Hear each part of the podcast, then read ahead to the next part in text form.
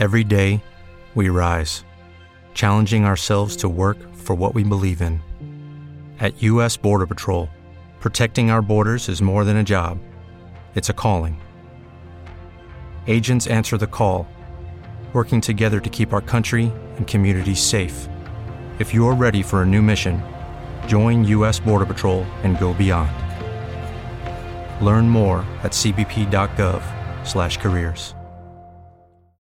As humans, we're naturally driven by the search for better. But when it comes to hiring, the best way to search for a candidate isn't to search at all. Don't search, match with Indeed. When I was looking to hire someone, it was so slow and overwhelming. I wish I had used Indeed. If you need to hire, you need Indeed. Indeed is your matching and hiring platform, with over three hundred fifty million global monthly visitors according to Indeed data, and a matching engine that helps you find quality candidates fast. Ditch the busy work. Use Indeed for scheduling, screening, and messaging so you can connect with candidates faster. And Indeed doesn't just help you hire faster. ninety-three percent of employers agree Indeed delivers the highest quality matches compared to other job sites, according to a recent Indeed survey. And listeners of this show will get a seventy-five dollars sponsored job credit to get your jobs more visibility at Indeed dot com slash podcast. That's Indeed dot com slash podcast. Terms and conditions apply.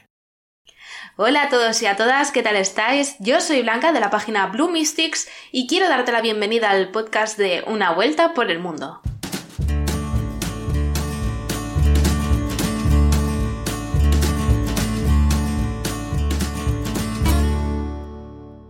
En el capítulo anterior estábamos hablando con Diana Santos, que bueno, después de una ruta maravillosa por Alaska, Canadá y Estados Unidos, ya nos situamos en México y empezáis, Diana, la ruta por Latinoamérica con vuestra furgoneta. Después de cinco mil kilómetros recorridos ya llegáis a México, un lugar que además fue muy especial para ti y le tienes especial cariño. Cuéntanos un poco. Eso es. Pues pasas la frontera por Tijuana, entonces welcome to Tijuana, era así. Sí. Entramos por Tijuana y vamos un poco tensos, ¿no? Porque, jo, Tijuana, a ver qué tensión hay, ¿no? En la seguridad, pues claro, vienes de Estados Unidos, que entre comillas, entre comillas, hay seguridad y tal y cual, y te vas a meter en México. Y claro, tenemos tantos prejuicios y tantas ideas que luego no tienen nada, nada que ver con la realidad, que cuando mm. nos metimos allí íbamos un poco tensos, hasta tal punto que nos metimos por la parte de autopista y llegó un momento en el que nos miramos y dijimos, aquí no vamos a ver nada así. Claro. Nos dimos la vuelta, nos metimos por la general, nos paramos y nos comimos unos tacos mexicanos directamente. Claro que sí. Y ya, ya le dimos la bienvenida a México. Entramos por, al entrar por Tijuana hicimos primero Baja California. Baja California es un sitio que allí le llaman de snowbirds, ¿no? Que son los pájaros de invierno, que mm. normalmente va mucha gente de Estados Unidos pues allí a pasar la temporada. Entonces el ambiente eh, sigue teniendo ese matiz pues de super autocaravanas gigantes, mm. en las playas, como un poco más americano, o sea, es más caro, de hecho, o sea, que otras partes de México, ¿no?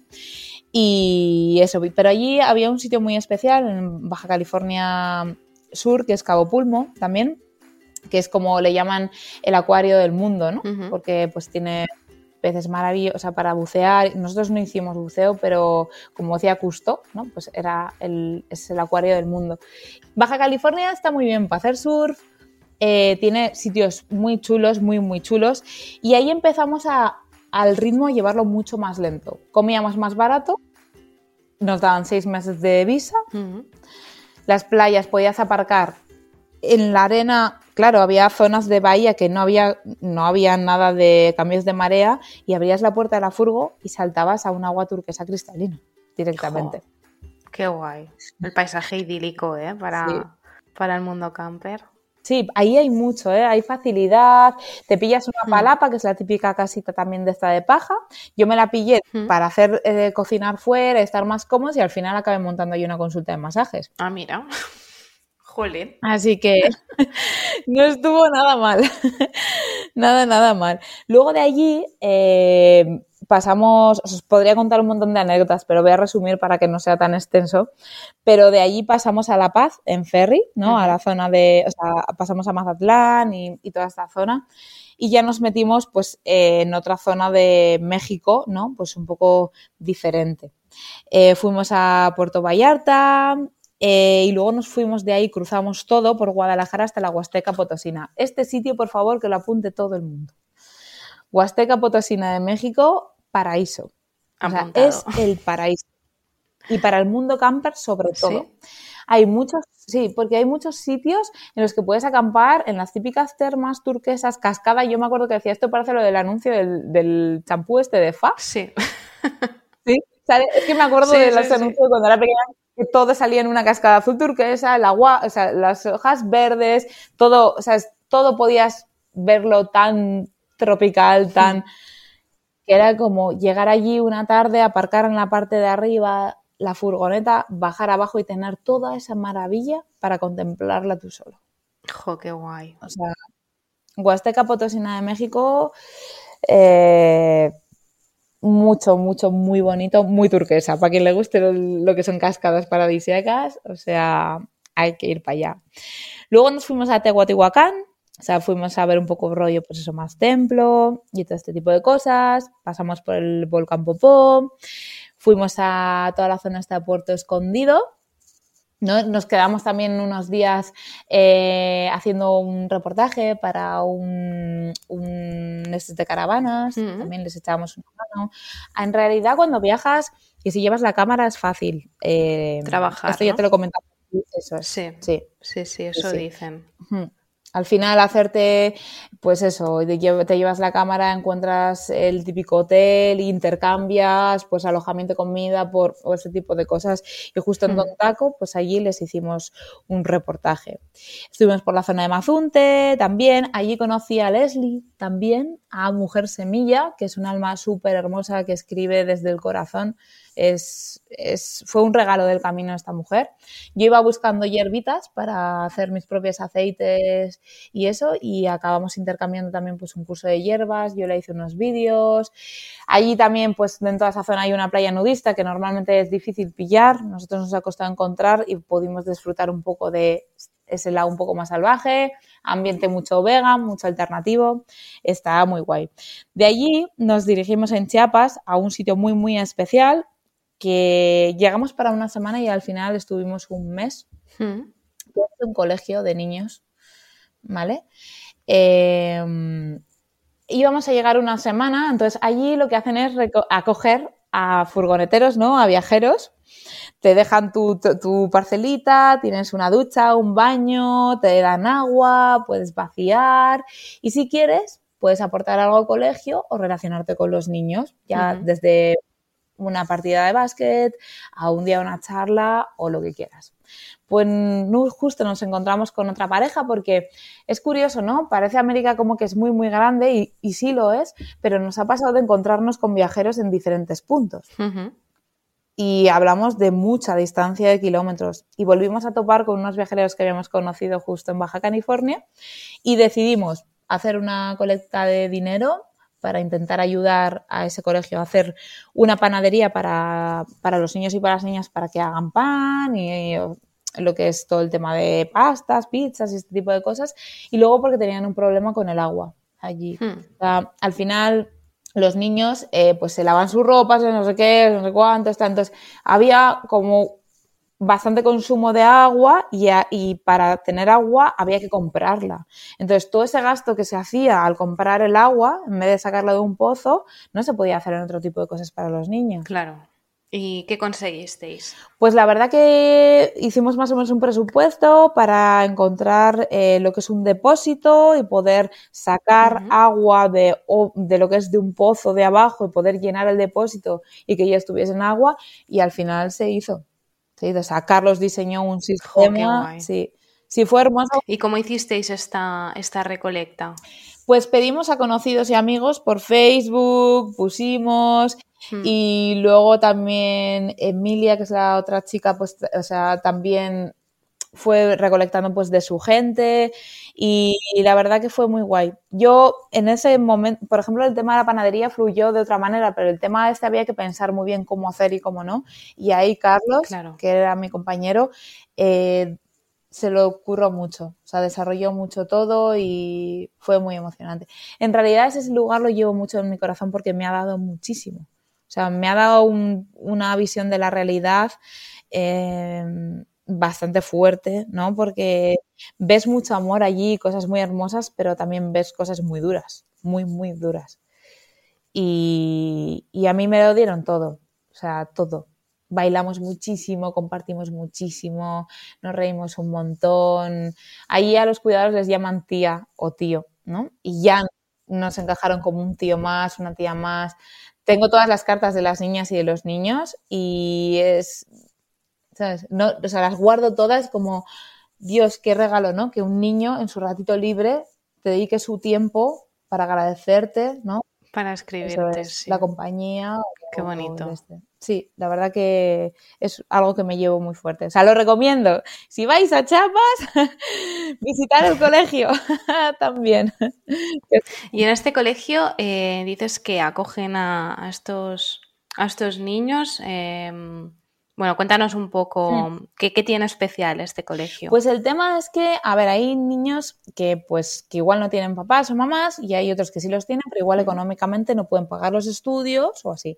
Entonces, el colegio se encarga de darles alojamiento y se encarga también de eh, pagar los estudios. Entonces, uh-huh. no solo hasta la, los estudios básicos, sino si el niño o la niña se esfuerza y quiere ir a, a ir a la universidad o lo que sea, sigue teniendo la posibilidad. Uh-huh. ¿Vale? O sea, cosa que no se suele hacer. O sea, ellos aportan, y no solo eso, por ejemplo, el, el, los quince, ¿no? De las chicas o este tipo de sí, cosas, las fiestas, mm.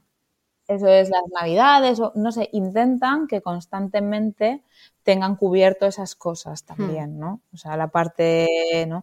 O el festival de disfraces de no sé qué, pues también se les apoya, se les acompaña, se les hace el disfraz, o sea, hay bastante... Mmm, apoyo en, en diferentes aspectos, o viernes, película, todos juntos, de cine y palomitas o pizza se hace mm. o lo que sea. Siempre con lo justo, porque en realidad la pasta escasea. Está mm. justo ahí. Sí, hay que hacer como muchos inventos eh, para todo, pero... pero la verdad que es muy mágico que no solo les dejen ahí hasta la educación básica, sino que les acompañen en todo el proceso, tanto a nivel económico como emocionalmente. Uh-huh. Al final de toda esta, de toda esta historia por México, eh, ¿es seguro viajar en furgoneta por México? Para mí sí. Para mí sí. Eh, a ver, íbamos dos también, da más seguridad quizá que sola o solo. Hay zonas que son, o sea, por ejemplo, Baja California o yo qué sé, o igual... Chiapas, Chiapas a mí, por ejemplo, me parece un poquito más complicado, o uh-huh. pasar las cosas a Mazatlán, pero bueno, nosotros intentábamos no viajar de noche, que es como una norma que yo creo que hay que tener siempre, llegar de día al lugar donde vas sí. a dormir. Si lo ves arriesgado, nos metíamos en un camping de estos o una zona de parking de pago, uh-huh. en el que haya un poco de vigilancia, pero no hemos pasado, a ver, en el, por ejemplo, en el colegio este, En, en, en el lugar que estuvimos en Cahuita, sí que hubo un poco de tensión una de las veces porque había pues un poco de paradas, ¿no? De barricadas y que había como justo un grupo de gente que están pues yendo al pueblo, intentando hmm. pues, pues un poco de vandalismo y todo este tipo de cosas y ahí tuvimos un poco de tensión, de hecho cerraron todo el pueblo, hubo una alarma. Eh, de repente estábamos en el supermercado, empezaron a cerrar todo, todos no sé qué, nos fuimos corriendo, literal, corriendo al coche, nos fuimos sí. al colegio, sí, sí, sí, y cerramos la, cerraron las vallas del colegio y nos salimos de allí y no pasó nada, ¿no? Pero es, sí que pillamos un poco ahí, pero en realidad... Mmm, bueno, quitando esto... No, o sea, no. De hecho, a ver, hay que tener precaución y tener un poco de sentido común, no ser ostentoso con las cosas y este tipo claro. de cosas.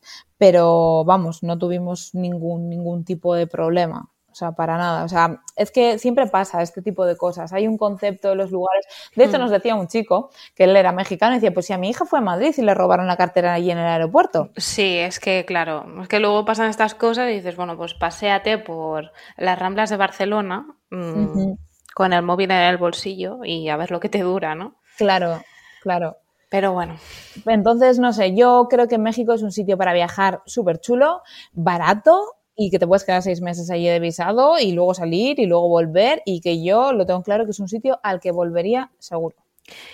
Después de, de esta aventura por México, cruzasteis la frontera hasta Belice, que es un lugar uh-huh. que de hecho también tiene fama de ser un poquito bastante conflictivo.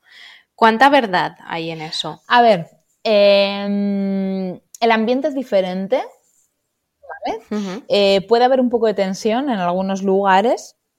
O sea, un poco de... Es que ¿sabes qué pasa con Belice? Que todo es muy caro allí. ¿Sí? Sí, todo es muy, muy caro. Mm. Y los... Era una colonia inglesa, entonces, no sé, están... No sé, tienen todo... La comida es muy cara, los sueldos no dan, no llegan. O sea, no llegan. Yeah. Y pues eso, al final tiene la zona como más turística, sí que es un sitio, ¿no?, en el que hay bastante turismo por algunas zonas, uh-huh. pero eh, luego lo que es el pueblo, el pueblo allí, pues yo creo que les han dado mucha caña en muchos aspectos. Entonces, yeah. pues eso, hay un ambiente caribeño a veces un poco tenso, uh-huh.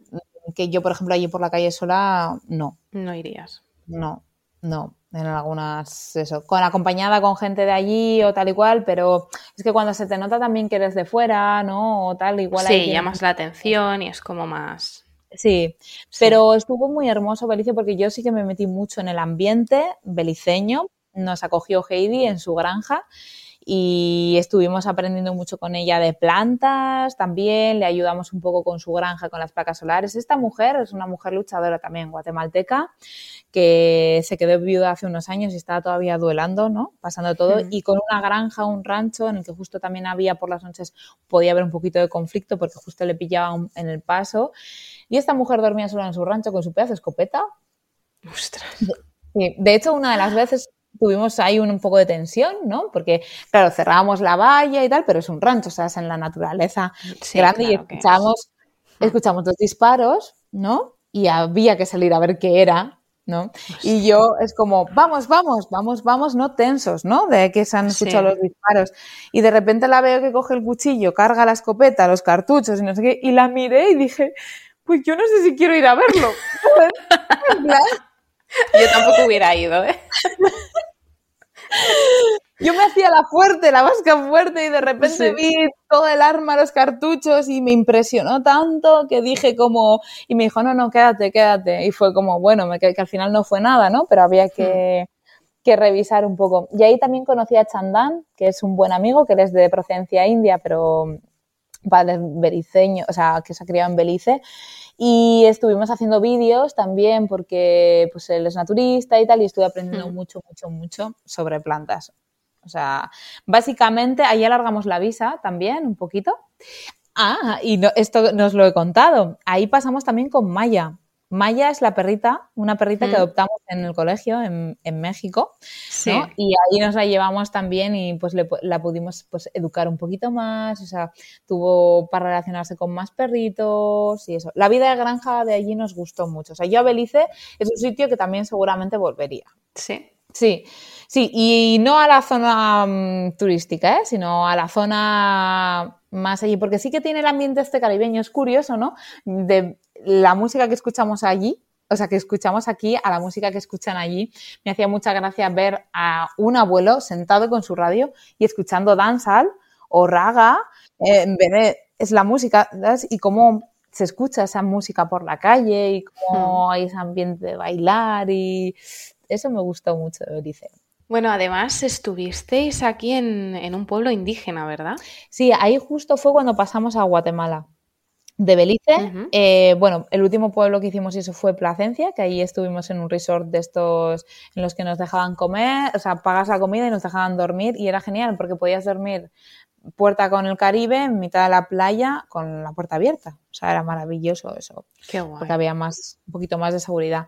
Y nos metimos ya ahí en Guatemala, nos fuimos a Tikal, Flores, estuvimos visitando, y ahí fue justo al lado de Cobán, donde estuvimos como una semanita en el poblado indígena, y, y la verdad que estuvo muy guay, porque todo empezó por un niño que, que bueno, que él vino a... a pues a, a saludarnos, así en plan, pues ¿quiénes sois? Y tal. Y al final venía todos los días con sus libros hmm. para que le diese clase. Ay.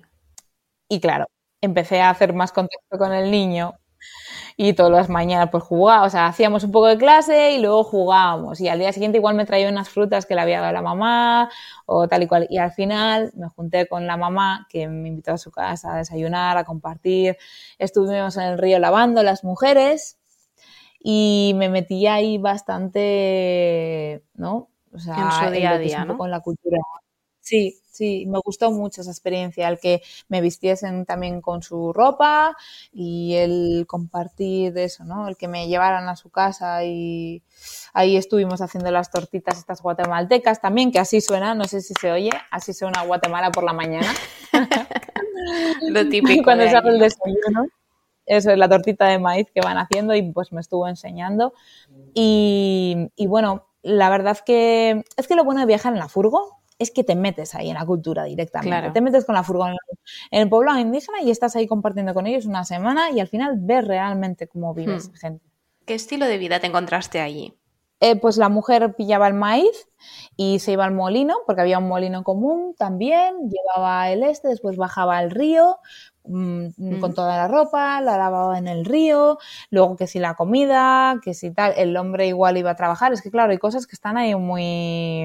Sí, que todavía están sí, sí, sí. por desarrollar. Ay, eso es. Entonces, pues igual el hombre se iba a trabajar todo el día y la mujer pues se encargaba también de eso, pero de trabajar también, porque claro, nosotros al final acabamos regalándole un, un molino a Ana, un molinillo, Ana se llama la chica, mm.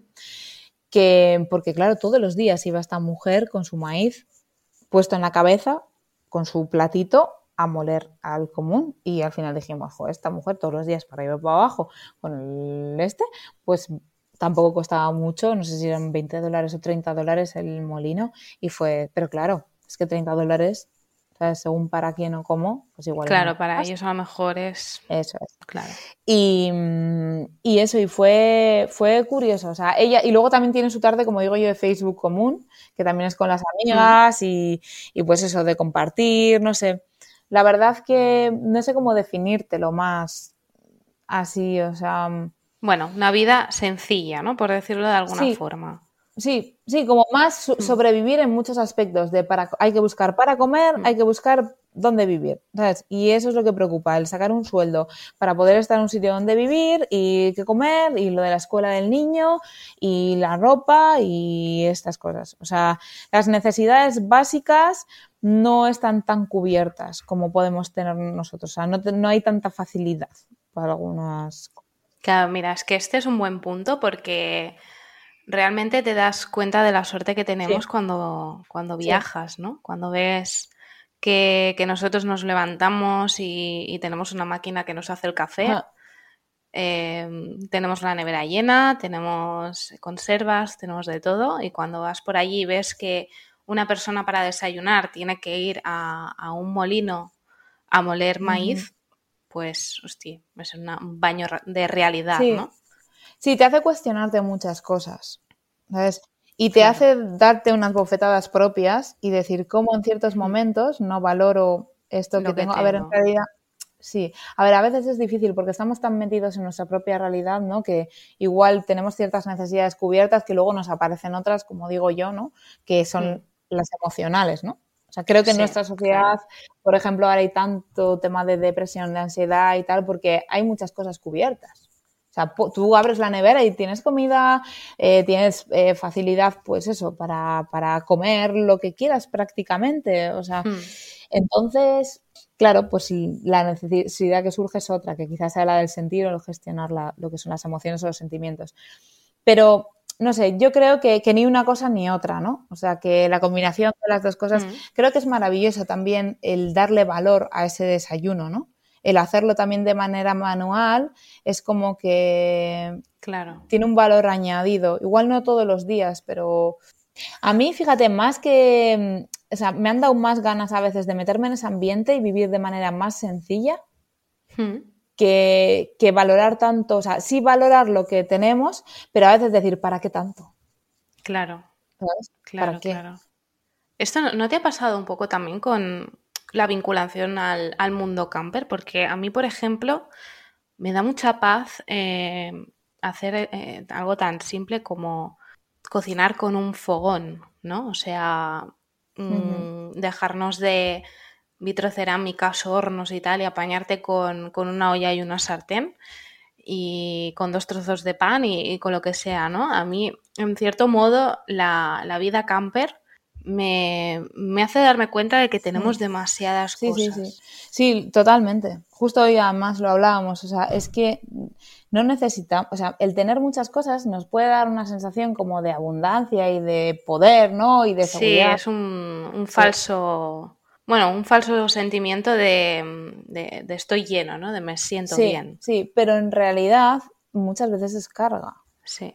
Carga a nivel energético, carga a nivel de espacio, carga a nivel de movimiento, de, de cosas, de, ¿sabes? De, y no sé, yo, mira, a veces me pasa en la furgo que pienso, digo, ¿qué hago? ¿Me compro el pan o me hago la tortita?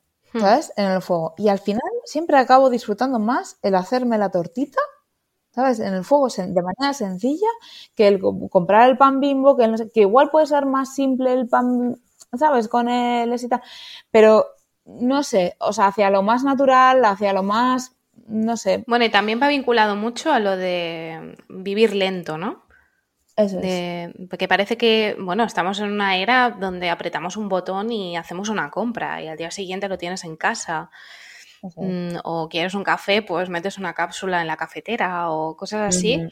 Que, que al final, pues, estas cositas de lo que dices tú, ¿no? De poner a hacerte pan o a hacerte unas tortitas... Eh, sacar la harina, el agua, te hace pues vivir un poquito más lento. Evidentemente vas, vas a tardar más en hacerlo, pero mm. estás, estás haciendo algo, ¿no? Porque si no, es luego, más. ¿Qué? Yo creo que es estar en el momento y estar en el presente. Sí. Nos pasamos la mayoría del día sin estar en el presente. O sea, estamos comiendo y estamos pensando en lo que hay que hacer después, en lo que hice mm. ayer... o tal. Creo que el vivir en furgoneta, al simplemente el cargar agua, el controlar el agua, de, de, de cuánto me queda, cuánto no, el, a la hora de fregar estar atenta de no consumir mucha agua, hacerlo rápido, eh, no me queda mucho gas, tengo que tal, o sea, en realidad puedes, di, diciéndolo así puede generar estrés, pero para mí no lo es, o sea, es todo lo contrario, te hace estar presente y consciente de lo, de lo que, que gastas, gastas, de lo sí. que sientes, del espacio que tienes y de todo, cosa que normalmente pues se nos olvida. Y, y claro, es que entonces, ¿qué queremos? ¿Pasar por la vida saltos, pinceladas y creyendo que la estamos viviendo o vivirla de verdad? Claro. Claro, sí, sí, es que vivimos corriendo, vivimos corriendo, comiendo algo rápido, lo más rápido posible. No sé, si podemos eh, cuidarnos un poco, nos compramos una ensalada que venga hecha, porque no tenemos tiempo sí. para, para hacernos nuestra ensalada, ¿no? Sí. Y, y esto también, pues, es súper importante, es lo que dices tú, es vivir el momento y, y tener la cabeza en lo que estás haciendo ahora, no en lo que tienes que hacer eso, después. Eso es. La vida camper es el espejo. Es el espejo de nuestro exceso sí. de consumismo, es el espejo sí. de, de ver lo que no necesitamos tanto. Es, es, para mí es la única manera de vivir feliz, como digo yo. Sí, sí, sí. De hecho, mira, yo de pequeña pensaba, no sé si recordarás una serie que se llamaba Con el culo al aire, que era de varias familias que vivían en un camping. Ah, sí, me suena. Y, y yo recuerdo que pensaba, jolín, vivir en un camping, o sea, yo cuando iba de camping así con, bueno, pues amigos o, o con mis padres, yo me sentía eh, el triple de feliz de lo que me sentía en mi casa. Ajá.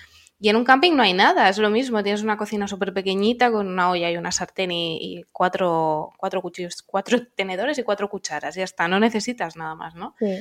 Como nuevo cliente de Western Union, puedes disfrutar de una tarifa de envío de cero dólares en tu primera transferencia internacional de dinero en línea. Envía dinero a los tuyos en casa de manera rápida, fácil y conveniente. Visita western union punto com o descarga nuestra app hoy mismo y tu primera tarifa de envío corre por nuestra cuenta. Aplican ganancias por cambio de moneda. No disponible para tarjetas de crédito y envíos a Cuba. Servicios proporcionados por Western Union Financial Services incorporated. N M L S nueve cero seis nueve ocho tres o Western Union International Services L L S N M L S nueve cero seis nueve ocho tres.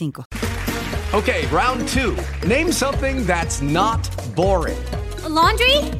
Ooh, a book club. Computer solitaire, huh? Ah, oh, sorry, we were looking for Chumba Casino. That's right, chumba casino dot com has over one hundred casino-style games. Join today and play for free for your chance to redeem some serious prizes. chumba casino punto com. No purchase necessary. Void where prohibited by law. eighteen plus terms and conditions apply. See website for details.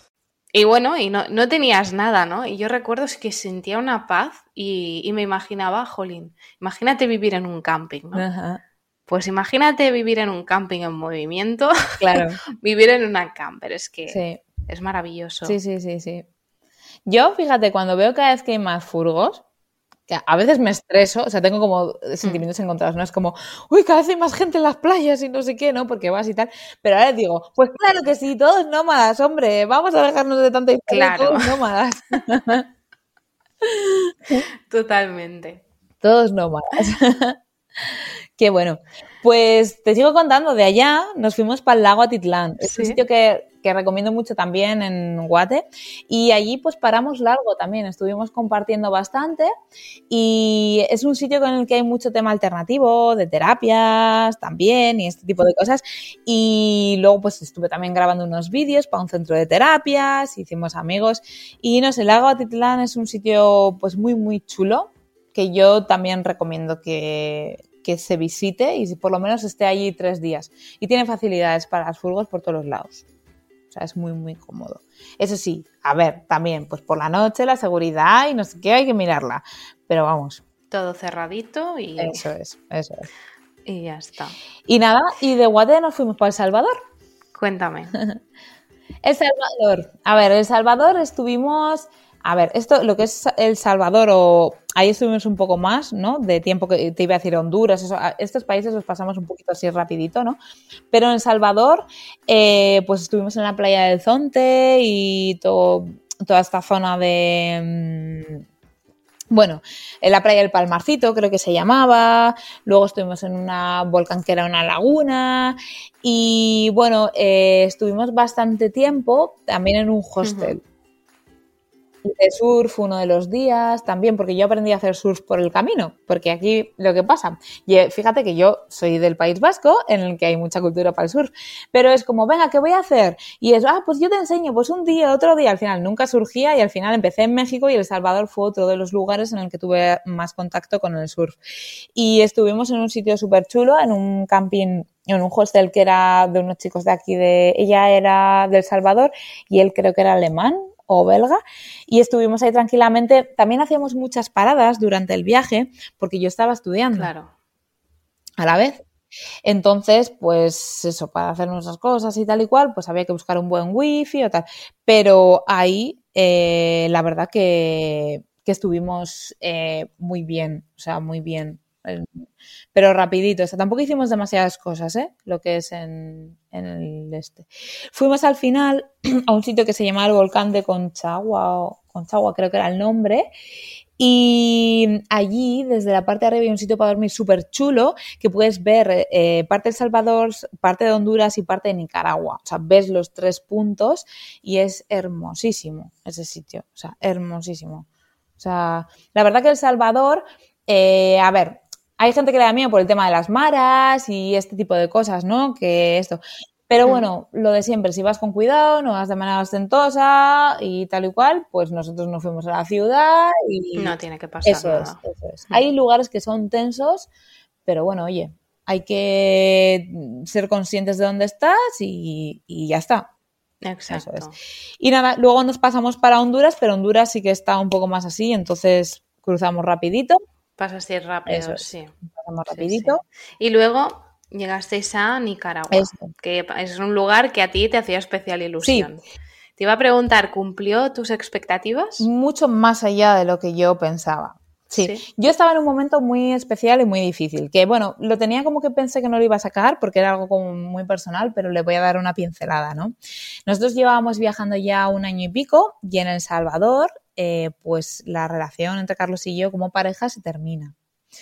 Y decidimos seguir compartiendo y seguir viajando, por lo menos hasta llegar a Panamá y disfrutando, cosa que fue un regalo, porque... Mmm, ahí vimos que realmente nos amamos, que cuando amas a una persona no necesariamente tienes que compartir con ella y que lo que quieres es la felicidad para la otra persona. Entonces fue un proceso que nosotros hemos empezado juntos, el proceso de amarnos como pareja, pues vamos a empezar juntos el proceso de amarnos como, como personas, ¿no? O como amigos. Y, y sí... Y fue un trabajo que hicimos los dos, que también pues tuvo momentos complicados. Para mí fue un momento muy tenso y tuve entre El Salvador y lo que es Nicaragua eh, el, un proceso pues de trabajo interno bastante fuerte, ¿no? Y en Nicaragua fue cuando solté algunos miedos y me, me abrí un poco más a la vida, ¿no? Nicaragua es un sitio en el que le escuché a mi tío, que había él lo había visto cuando yo era pequeña, que además vino y se montó una piragua con fibra y no sé qué, y yo lo tenía ahí como en la cabeza, como quiero visitar Nicaragua. Idealizado, sí, ¿no? Sí, sí, sí. Y la verdad que me gustó mucho, mucho, mucho. O sea, Nicaragua es un sitio que, es que os puedo decir todo el rato, me gustó mucho y volvería, porque en realidad hay veces que volvería a repetir los mismos lugares. O sea, no porque el mundo es muy grande, ¿no? Pero, y quiero ver mucho. Claro, pero sí, sí, pero siempre hay lugares especiales sí, que, sí, sí, sí. que te hacen sentir. Son, hay lugares que son casa. Eso es, eso es. Y Nicaragua, pues en realidad sí que había un poco de tensión con el tema político, o sea, no hablábamos de política, ¿vale? Porque ahí había un poco de tensión y pues estuvimos en la parte de las salinas donde liberaban el tema de las tortugas, vimos tortugas. O sea, el momento en el que ves la tortuga cuando va a, a desovar sus huevos es... ¡Qué guay! Estuvimos llorando, yo por lo menos en plan, ¡guau! Hermosas las tortugas. ¡Qué bonito! Son preciosas, o sea, tan... No sé, las ves y ves en ella tanta vida, tanta sabiduría, tanta tierra también, aunque haya agua, pero sí. tanta esa energía de la vida en ellas que, que es maravilloso. Y luego estuvimos por Managua y fuimos al volcán Masaya también, que es una de las cosas muy bonitas de Nicaragua, o sea, el poder ver la lava. Yo me quedé con ganas de ver en Guate y el Acatenengo, uh-huh. que al final no pudimos hacer esa ruta, entonces tenía muchas ganas de lo que es ver la lava y ver lo que es la, la sangre de la tierra, ¿no? Y, y en el Masaya muy bien, porque pudimos aparcar justo en la puerta, pernoctar allí, y al día siguiente pues hicimos un recorrido y tal, y luego fuimos por la noche, porque el volcán lo que mola es ir al atardecer y luego ya ver parte de la noche para poder ver mejor la lava. Y una experiencia súper chula. Qué impresión, ¿no? Sí, sí, Jolín. sí. Yo lloro más este viaje, o sea, vamos. Sí, no, ya te veo. Cada vez que veía algo así era como ¡wow! ¡Increíble! Para mí es muy intenso porque vivimos en un planeta muy hermoso, ¿sabes? Con mucha belleza y, no sé, alguien puede verlo y igual solo ve lava, ¿sabes? Yo lo que te digo, veo la sangre de la tierra, veo todo lo que, ¿no? O sea, todos los años que llevan ahí, la fuerza que... Y que es mágico. Hay sitios que, bueno, cuando ves la naturaleza... Pero naturaleza de verdad, no el bosque de al lado de tu casa, sino naturaleza pura y dura, es sí. Jolín, es que es mágico, ¿eh? Sí, sí, sí, sí. Cambia mucho. De hecho, me pasó también en el viaje que fue allí en justo ya en la parte del Yukon que nos cruzamos con un oso negro y yo creo que era la primera vez que vi a unos humanos porque nos metimos en una parte muy salvaje y esa mirada... Mm. Cuando le miras a los ojos al oso y, y es que no tiene nada que ver. De, de salvaje, esa mirada tan salvaje no es la común que puedes ver en un zoo o en un tal, es otro, es otro tipo claro. de magia y pasa con los animales, pasa y pasa con los lugares y, y con todo, o sea, te lo, no sé, es una experiencia, o sea, creo que la naturaleza no solo hay que verla, sino hay que intentar sentirla con todos los sentidos que tenemos, o sea, uh-huh. el olor, la textura, el no sé qué, y conectarte contigo y ahí realmente es cuando la experiencias de una manera, o sea, la experimentas de una manera pues más mágica. pero bueno. Claro. Y Nicaragua, pues eh, del más allá eh, nos fuimos luego a la isla de Ometepe, también, que es un sitio muy chulo, ¿no? Que pasas en el barco y es una islita también con los volcanes. Y ahí nos hicimos un trekking y tal, nos quedamos justo acampados en un sitio que la mujer del sitio eh, estaba preparando un baile, así que yo les ayudé con las coreografías un poco y al final acabé bailando con ellos, o sea, compartimos muchísimo. Tú te, apu- o sea, te apuntas a un bombardeo, ¿eh? Claro, porque ya te metes en el ambientillo de la gente, claro, en el salseo y dices, pues cómo no me va a apuntar. Y te arrastran, claro que sí. Y ya vas. Y ahí encontramos una casa para Maya, porque la cosa es que el traer un perrito desde allá es más difícil que el es llevarlo difícil, para allá. Sí, o sea, mm. en cuanto a pasta y eso, para nosotros se nos complicaba bastante y estábamos buscando mm. un lugar y no encontrábamos. A ver, desde el primer momento la idea de la perra era sacarla del lugar donde estaba, que no estaba bien, y encontrarle un hogar mejor, pero la ibas cogiendo cariño y a veces nos cuestionábamos, ¿no? ¿Nos la llevamos a España o qué mm. hacemos o qué no? Pero al final era inviable y el universo se puso de acuerdo y nos entregó a Justin, una persona hermosísima, un chico que viven en una comunidad todos, que hacen chocolate ecológico. Eh, justo ahí en la isla de Ometepe tienen pues eso, todo el lago, eh, cultivan de manera natural, es un sitio con mucho amor, tienen la parte de hostel, o sea, vas andando y hay carteritos bonitos por todos los lados, telas en las que puedes hacer en mitad del colgado de un árbol, hacer telas, mm. no sé, es un sitio muy mágico y allí se quedó Maya. Bueno, y ahí está esperándote. Sí, sí, vamos, que yo ya, yo dije, ese sitio, en este sitio yo me quedaba, entonces ahí, claro, pues, si yo me quedo en este sitio, la perra puede quedarse ahí. Y nada, ya de ahí salimos hacia Costa Rica. Sí, ya por último, pues bajáis a Costa Rica, que posteriormente fue Panamá. ¿En Costa Rica ya, ya sentías tú ese fin del viaje? A veces sí, y me entraba nostalgia, ¿no? Porque yo realmente... Eh, mi idea ya, cuando tomas la decisión de dejarlo todo y viajar, es como que ya no te planteas la opción de volver, y, o sea, sí igual, pero más de visita. Y como nosotros finalizábamos bastantes ciclos, tanto a nivel de pareja o como, ¿no? Y del proyecto, era un poco como, bueno, ¿y ahora qué, no? Voy a volver y voy a hacer yo el proyecto, o sea, era confuso, claro, ¿no? Pero intentaba no darle mucho espacio a eso para poder vivir el presente, ¿verdad? Es decir, estoy en Costa Rica, estoy aquí compartiendo con una persona a la que quiero mucho, que hemos vivido cosas muy mágicas, porque, claro, vivir esas experiencias eh, te une mucho. Claro. Entonces, te une mucho con, con la persona. Y vivir en furgo también, sí, porque al final o te adaptas o te sí, matas, exacto, como quien dice. Sí, sí, hay gente que se mete en una furgoneta y ahí eso es un desastre, pero hay otras con las que te entiendes, ¿no? Yo, yo le llamo gente, bueno, personas con las que puedes cenar en silencio. Es muy importante el cuando viajas en furgo tan pegado, en un espacio tan pequeño, eh, aprendes muchas cosas del otro y de ti misma. Sí. O sea, al final desarrollas más paciencia, más equilibrio en muchas cosas, eh, más empatía y aprendes a gestionar mucho también, ¿no? Al principio pues siempre surgen pues algunas discusiones. De hecho lo preguntábamos por el camino, ¿no? De es normal y todo el mundo tiene pues todo el mundo, sí, sí, está claro. ¿Sabes? Entonces pues empiezas a, a tomar decisiones, ¿no? De decir, bueno, ¿cómo quiero este tipo de convivencia o o como no? Y bueno, nosotros fíjate que se terminó la relación como pareja y empezamos a, a convivir, o sea, nos conectamos más incluso, ¿sabes? Mm. O sea, pillas otra vez. Más como amigos que como pareja.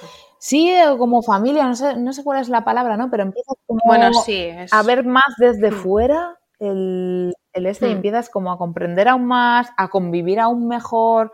O sea, fue muy curioso. Costa Rica ya era un poco como que nos íbamos despidiendo de todo, ¿no? Pero a la vez había una parte como de bastante presencia.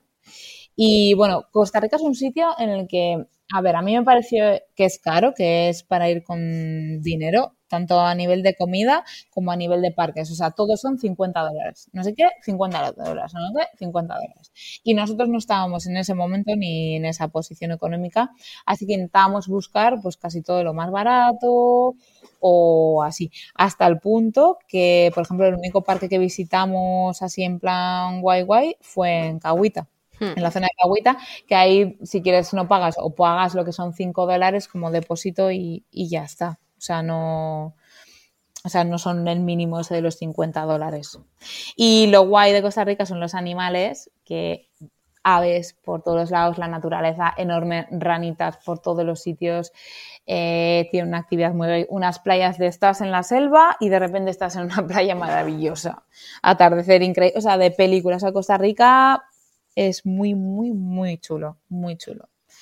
Pero eso sí, hay que ver un poco qué visión llevas, ¿no? De, del tema de viaje. Se puede hacer con poca pasta. Sí, pero es, bueno, supongo que un, poqu un poquitín más difícil, ¿no? De disfrutar de todas las cosas que ofrece el país, sí. Que al final pues es un país mmm, que tiene de todo, es riquísimo y... Claro, y todo, o sea, las frutas, todo, bueno, en realidad todo Latinoamérica, sí. ¿eh? Al otro día me compré una papaya aquí y, bueno, o sea, nada que ver, o sea, hemos visto... Sí, eso es verdad. Sí, sí, nada que ver, sí, sí. Nada, nada que ver.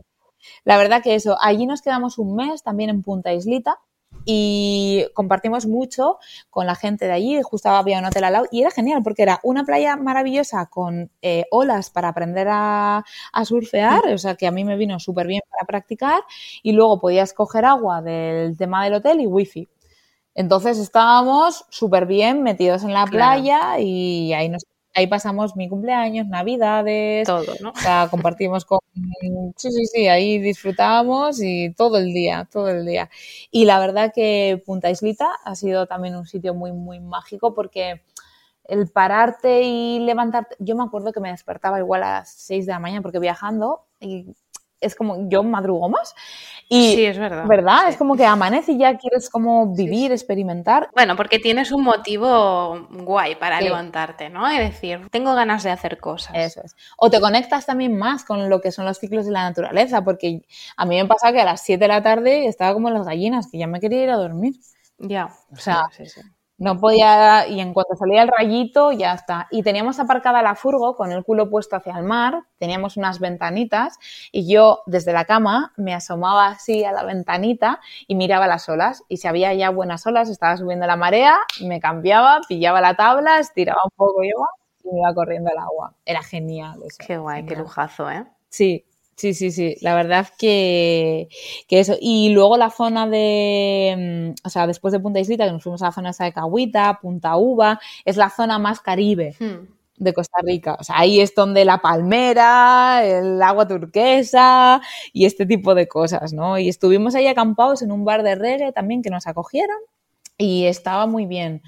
Porque era como un ambiente muy tranquilo, pasaban muchos viajeros, ahí conocimos también una pareja, nos estuvieron comentando un poco el tema del sudeste asiático, también que ahí fue cuando me entró un poco más el tema del gusanillo, porque nosotros al empezar el viaje miramos también la posibilidad del sudeste asiático, pero no tenía tantas facilidades por algunas zonas para el tema furgo, por lo que pudimos ver, ahora ya no lo sé, pero en aquel entonces estaba un poco más complicado, entonces decidimos pues decir, bueno, pues nos vamos a, a lo seguro. A América.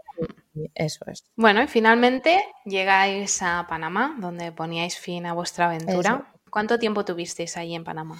Pues yo creo que fue un mes y algo, dos meses. La verdad que con los tiempos intentábamos explotar las visas. Sí. Entonces, exprimir, más que explotar, a tope. Mm. Entonces, la verdad que no recuerdo porque, a ver, en Panamá ya teníamos una fecha para coger, teníamos que poner fecha de barco. O sea, a veces, o sea, como nos quedamos un poco más y un poco más, pero es como, a ver... tenemos que tomar la decisión ya de irnos, de que se acaba, y también era difícil para ambos, porque en realidad es como estamos muy a gusto y tal, pero hemos decidido que vamos a seguir cada uno nuestro camino, entonces pues hay que poner una fecha ya de vuelta de barco. Entonces creo que no llegamos a acabar la visa, pero mes y medio por lo menos estuvimos en Panamá. Y lo que buscamos en Panamá fue disfrutar a tope de playear y de ver eh, agua turquesa y eso. Así que nos fuimos a Bocas del Toro. Uh-huh. Es un sitio, pues, paradisíaco, o sea, lo típico que ves de, pues eso, de la palmera y el agua turquesa y las estrellas de mar. Y es curioso, ¿no? Porque allí si vas, si pagas un hostel o tal, no sé qué, pues al final es un sitio en el que te dejas bastante dinero, ¿no? Porque o te vas a un resort de estos y también es como mucho, como algo de ricos, ¿no? Uh-huh. ¿Cuál es la historia de la furgo? Que te puedes ir a vivir un mes a un sitio paradisíaco. Sin pagar. Sin pagar. Claro. Eso es. Es tu, tu chalet en la playa. Es, eso es, totalmente. Sí, sí. Así que allí nos acogieron en Bocas del Drago, conocimos a una parejita también muy simpática, estuvimos ya disfrutando de estar calmados, de lo último de la playa, hice mi primer buceo allí, imaginaros el arrecife en bocas, o sea, salí y no podía parar de llorar, o sea, era como los colores, los peces, o sea, era increíble, o sea, recomiendo también a todo el mundo, por Dios, que pruebe el tema del buceo y en zonas así como esta es, o sea, de, o sea, no poder parar de llorar. ¡Jo, qué guay! De los, de lo intenso, sí, sí, sí, las formas y todo muy intenso. Y bueno, luego ya nos fuimos de allí, eh, nos fuimos para Panamá City y en Colón dejamos la furgo. Y ya pues nos estuvimos un par de días en un hostel antes de coger el avión y ya pues vinimos para aquí después de estar pues dos años. Nuestra primera idea era dar la vuelta al mundo. El primer pa, eh, la primera etapa era ir desde Alaska hasta Ushuaia. No pudo ser. De hecho queríamos hacerlo en un año y es, una vez que tomas esa decisión es mejor viajar lento para poder experimentar. Y se nos fueron dos años desde Alaska hasta Panamá. Jolín, dos años, ¿eh? Que se dice rápido. Sí, sí, sí, sí. Ostras. Así que, pues resumiendo mucho, yo sé que es mucha información, pero resumiendo mucho. No, no, pero... Esta ha sido la cosa. Y justo empezó el COVID. Sí, esto también a, la a todos, a toda la gente que, que he estado entrevistando, todos han sido azotados por el COVID en algún momento... en el que iban a iniciar un viaje o estaban ya de viaje y tuvieron que volver. Ajá. Pero bueno, parece que ya vemos la luz un poquito y, y a ver si, si este año uh-huh. se recupera todo, volvemos a la normalidad, podemos volver a viajar. Tranquilamente. Sí. Sí, sí. Oye, ¿y de todos estos sitios, ¿sí? en cuál te quedarías a vivir? Eh, México, lo más seguro. México. Sí. Por tema económico, por tema variedad, de, mm. de todo, por tema cultura, idioma, eh, facilidades, mm, es que es paraíso, comida rica, buen ambiente. Mm, no, Lo tiene todo ahí. Sí, para mí México es un lugar muy completo para, para vivir y para todo. Y si pudieras repetir este viaje... Uh-huh. Ahora supieras ya todo lo que sabes, ¿no? de estos sitios, sí. ¿Lo harías de diferente manera? Eh, saborearía más algunos momentos, uh-huh. eh, gestionaría mis emociones también de otra manera en cuanto a convivencia, tal, porque al principio tal hasta que tú aprendes, entonces quizá hay...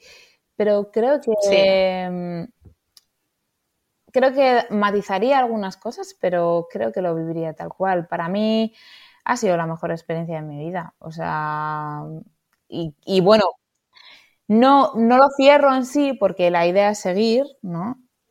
Pero, pero, pero sí que es guau. De hecho, igual preparando un poco, ¿no? Revisando aquí eh, para grabar, es como guau, vuelves y, ¿sabes? O ver fotos y no sé qué, y claro. vuelves y es como guau, es, ha sido muy intenso. Lo muy que intenso, he vivido, ¿no? Intenso. Sí, sí, sí. Mm. La verdad que sí. ¿Y cuál crees que es tu próximo destino?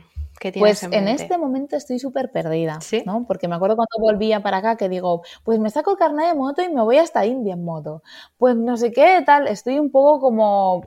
El tema del confinamiento a mí me trastocó un poco, pero me vino bien para no huir uh-huh. también, ¿no? Sino para, para... Porque cuando vienes de vuelta después de dos años eres otra persona. Claro. Muchas sí, cosas. Sí, te has transformado totalmente. Uh-huh. Entonces, para gestionar todo y tal, a mí me vino bastante bien, pero no lo sé, me gustaría, a veces pienso en pillar un vehículo, igual no me llevaría desde aquí el vehículo, uh-huh. a no ser que podía, si, si puedo salir desde tierra, por ejemplo, irme hacia Asia, pues sí, igual me llevo mi propio vehículo, pero si voy a América, me encantaría terminar desde Colombia, ir hasta Ushuaia y terminar lo que uh-huh. es la Panamérica entera. Eso es algo, pero no sé, mi idea es seguir como nómada, seguir viviendo, viajando y, y fluir un poquito de, del este, porque con el COVID dije, bueno, hago un proyecto que empecé a hacer limpiando playas, hago por la parte de España y tal y cual, pero tampoco fue posible ni fue viable y no sé, estoy un poco con dudas y escuchándome un poco y viendo qué realmente quiero o me apetece sin condicionamientos. Porque a todo esto eh, comentas que, que, bueno, tu idea es seguir con esta vida nómada, ¿no? Sí. Háblanos un poquito de, de este proyecto de, de Natural Nomad y de Soy Mi Medicina. Sí. Porque esto, eh, no sé si en principio pues es lo que a ti te permite vivir viajando mm. o tienes intención de que lo haga algún día. Cuéntanos un poco. A mí lo que básicamente me han permitido es ir a alquilar la furgo, ¿vale? O sea, la caracola. Uh-huh. el eso. Ahora, ¿qué pasa? Que vuelvo, tengo la, el kilo de caracola el año pasado, ¿vale? Y ahora digo, ¿y ahora qué viajo? Entonces compré otro vehículo. Entonces, con ese, pues uh-huh. me permite viajar. Ahora me planteo este verano y si alquilo las dos, hago dinero.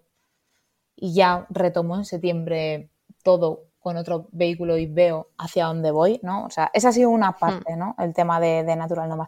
De Natural Nomad es porque casi todo va conectado con el tema de la naturaleza, con el tema de las terapias que realizo, eh, con el tema de la nutrición y la alimentación.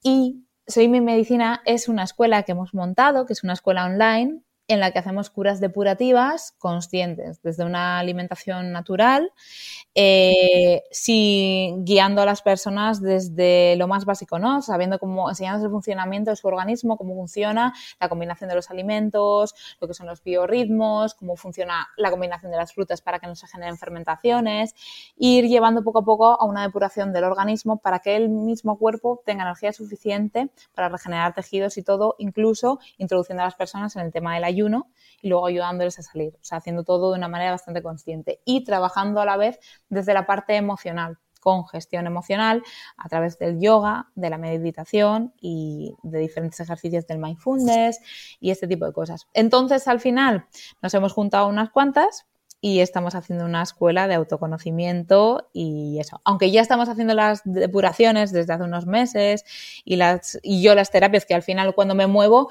mi furgo se, me llevo la camilla y todo este tipo claro. de cosas. Pero ahora estamos haciendo algo como un poco más mmm, profesional, digamos, como más a lo grande. Educativo, ¿no? Sí, más, eso bueno. es. Bueno, pues desearte muchísimo éxito en, en tu proyecto. Hemos llegado al final del podcast, que aunque es poco tiempo para tantísimo Ajá. que explicar, ha sido una pasada escucharte y, y viajar contigo un ratito. Así que gracias de verdad y espero que puedas volver pronto, vivir muchas aventuras y volver a contarlo. Muchas gracias, Blanca. Un placer aquí contaros todas mis aventurillas. Gracias. Pues hasta aquí las aventuras de Diana, la verdad que han sido bastante contundentes. La podéis encontrar en redes sociales en The Natural Nomad y en Soy Mi Medicina. En The Natural Nomad encontraréis contenido sobre todo este viaje, encontraréis fotos, vídeos, reflexiones. También acaba de subir hace muy poquito un vídeo a YouTube donde resumía todo este viaje, toda esta aventura, que la verdad que yo lo recomiendo, es muy bonito. Y nada más, me despido. Gracias por escucharnos y nos vemos en el próximo podcast.